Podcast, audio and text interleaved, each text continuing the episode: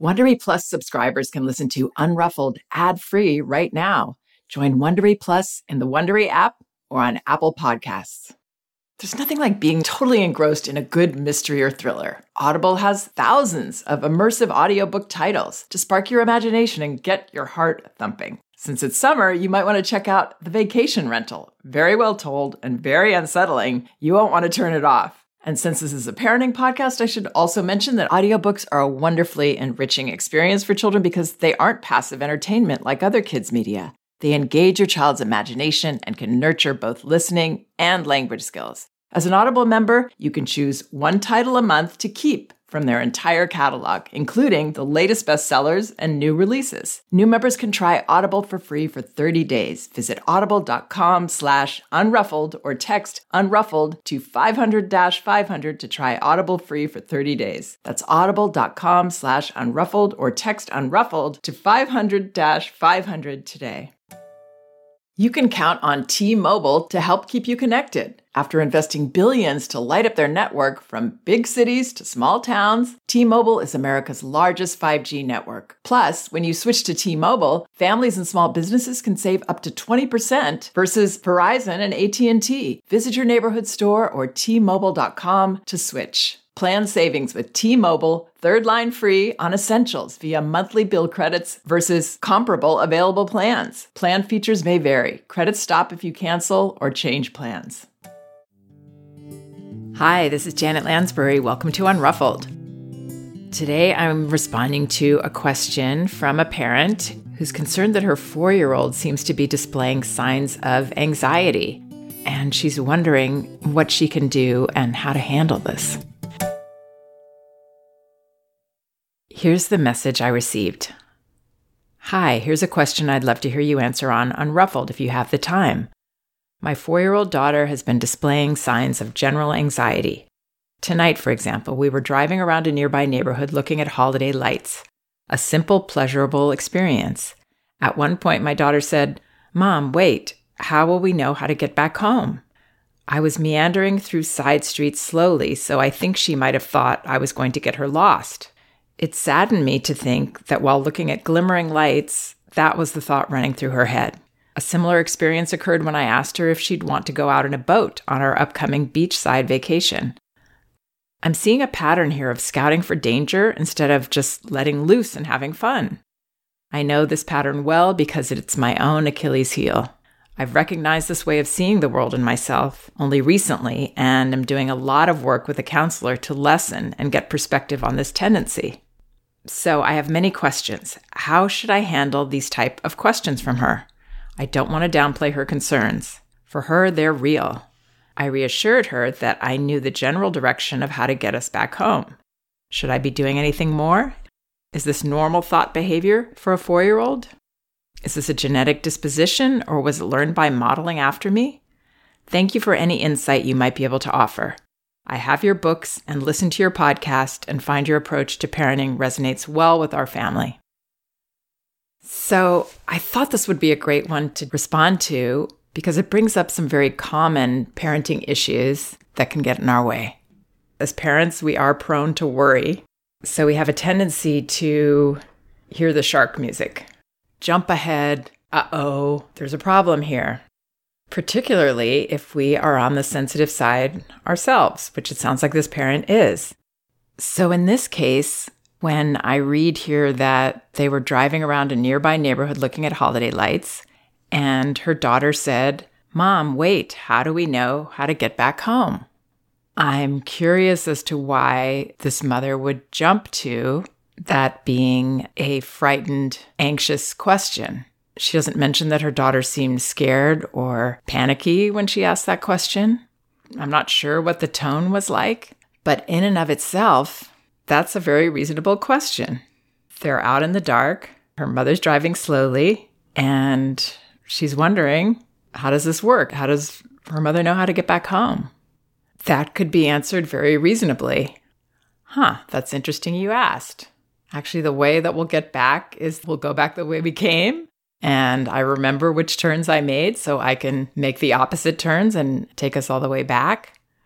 Or maybe you have MapQuest or one of those apps and you can say, This is how I'll find out how to get home because I'm actually not sure.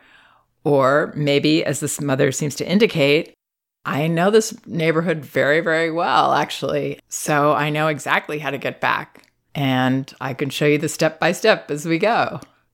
I would advise trying to remember to dial back, responding to what children are literally asking instead of jumping to a concern about it. And yes, it's wonderful to be curious about what's going on in our children's minds, but jumping to fear about it is not going to help us or our child and can lead us to giving a fear based response to our child. We'll be responding out of fear, and our child will sense that that actually teaches our children that this is a scary situation, that it isn't comfortable, that maybe I don't know my way back and I'm trying to reassure you. It's not completely okay and comfortable for me that you asked that question. So that's how this can get all kind of complicated. Is our child behaving a little anxiously because they sense something is wrong here? There's real danger here? Or are they behaving that way because I'm setting that tone? And this is how we can actually unwittingly encourage and foster anxiety in our children, which is obviously the last thing that we want to do. That's also why it's wonderful that this parent is dealing with her own feelings, her fears, and her projections. And what that will do is help her not project this out onto her child. And that leads me to the other issue that this parent brings up in her story and her questions. These fears that we have as parents, a lot of us, that our children will have the qualities that we don't like about ourselves. And the truth is, we don't have complete control over that, and we never will. We can't control whether our child is a more introverted person, a more sensitive person, more assertive person, a high energy person, an athletic person, a not athletic person. I'm bringing up these specifics because they're all things that parents have expressed concern to me about. But these are all genetic tendencies that children have. And there's nothing wrong with any of them. They're all just right. To be able to give our children that message and that confidence that they need to be whoever they are with all of their traits and tendencies we have to get to that place of self acceptance. We have to accept that in this case, hey, I'm a sensitive person and I'm considering situations at other levels than other people do, maybe. And I like to have control of the situations. I like to know how I'm getting there, how I'm getting home. That helps make me feel comfortable and empowered. And maybe I got the message as a child that that wasn't okay, that I should be ashamed for that, or that I would be rejected when I act like that, or I'd be laughed at, or I'd be scolded or punished for having these tendencies or this disposition. That's the part we have to heal so that we can be that clean and clear parent for our children that we want to be and not hear the shark music every time they may seem to have qualities that are familiar to us in ourselves that we don't feel good about. We have to find a way to feel okay about ourselves. Magda Gerber, my mentor, always talked about the importance of self acceptance so that we can accept our child, accept our children as they are, and encourage them to flourish as themselves sensitivity and awareness, like this little girl has, is a gift. It's a tremendous gift. There are also, for four year olds, developmental reasons that they want to gain a sense of control over a situation. That's why I write and talk a lot about predictable routines in a day. In these early years, children are developing so rapidly. We can imagine development like a flood of water passing through, and we just need some things to hold on to to make us feel safer. Those predictable routines, those parents that have consistent boundaries for us, those anchors in our day. We need those. Then we have the holidays. There's a lot of stimulation and excitement. Schedules tend to go out the window. all of which knocks children off balance, particularly the more sensitive ones. So it makes sense that this little girl, even if she has no other big transitions happening in her life, at four years old during the holidays, would be looking to gain some control in situations by getting really clear on where she is, where she's going, how she's getting back.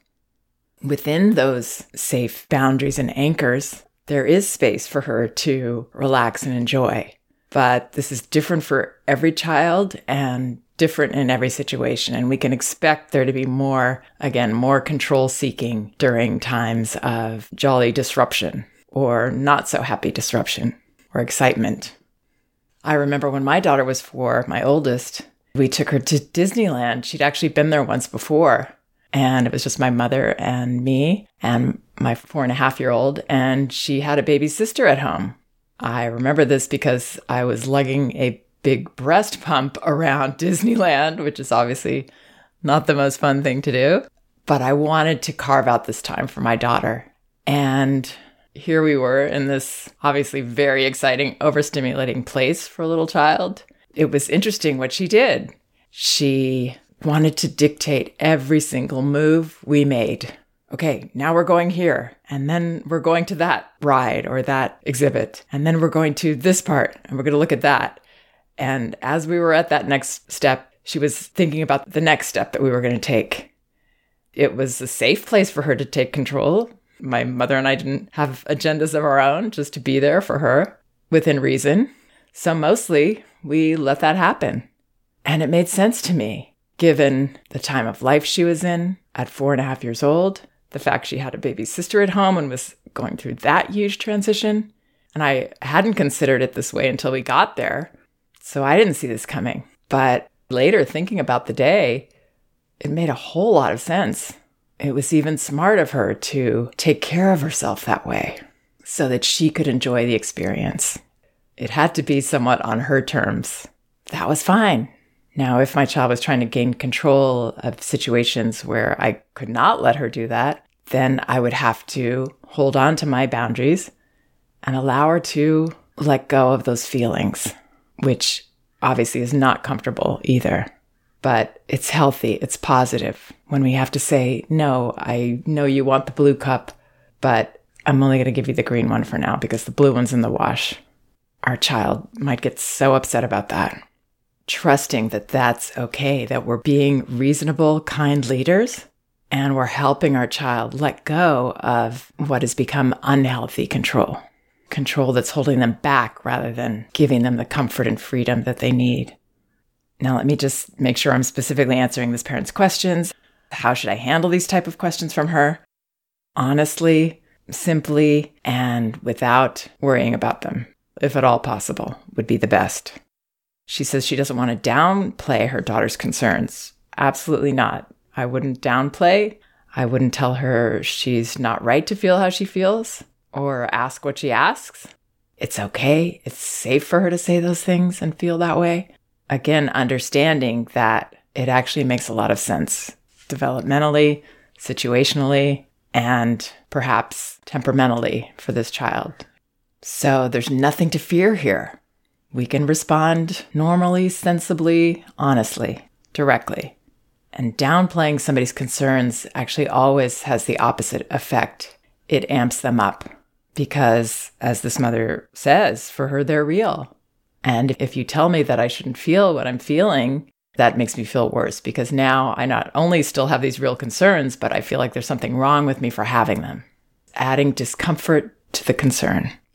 This mother says I reassured her that I knew the general direction of how to get us back home. Yes, I wouldn't worry too much about reassuring her as if this is an unsafe state for her to be in. I would just tell her the truth. Should I be doing anything more? No, that's all you have to do. That's all we have to do often is calm ourselves, be real, be honest. Is this normal thought behavior for a four year old? Absolutely. Is this a genetic disposition or was it learned by modeling after me? Probably it is a genetic disposition and it can be amplified if we model it. So, for our own selves to feel comfortable and for our child, the best thing we can do is take care of these difficulties that we have talking to a counselor, talking to a therapist, talking to a friend, making peace with our baggage. We all have it. So I really hope some of that helps. Please check out some of the other podcasts on my website, janetlansbury.com. They're all indexed by subject and category, so you should be able to find whatever topic you're interested in. And I have two books that are available on audio at Audible Elevating Childcare and No Bad Kids Toddler Discipline Without Shame. These are best selling audiobooks that you can get for free by following the link in the liner notes of this podcast. Or you can go to the books section of my website. You can also get them in paperback at Amazon and in ebook at Amazon, Barnes & Noble, and Apple.com. Oh, and don't forget to follow me on Instagram. I'm on Instagram, Janet Lansbury. Thanks so much for listening. We can do this. If you like Unruffled, you can listen ad-free right now by joining Wondery Plus in the Wondery app or on Apple Podcasts. Prime members can listen ad-free on Amazon Music. Before you go, tell us about yourself by filling out a short survey at wondery.com/survey.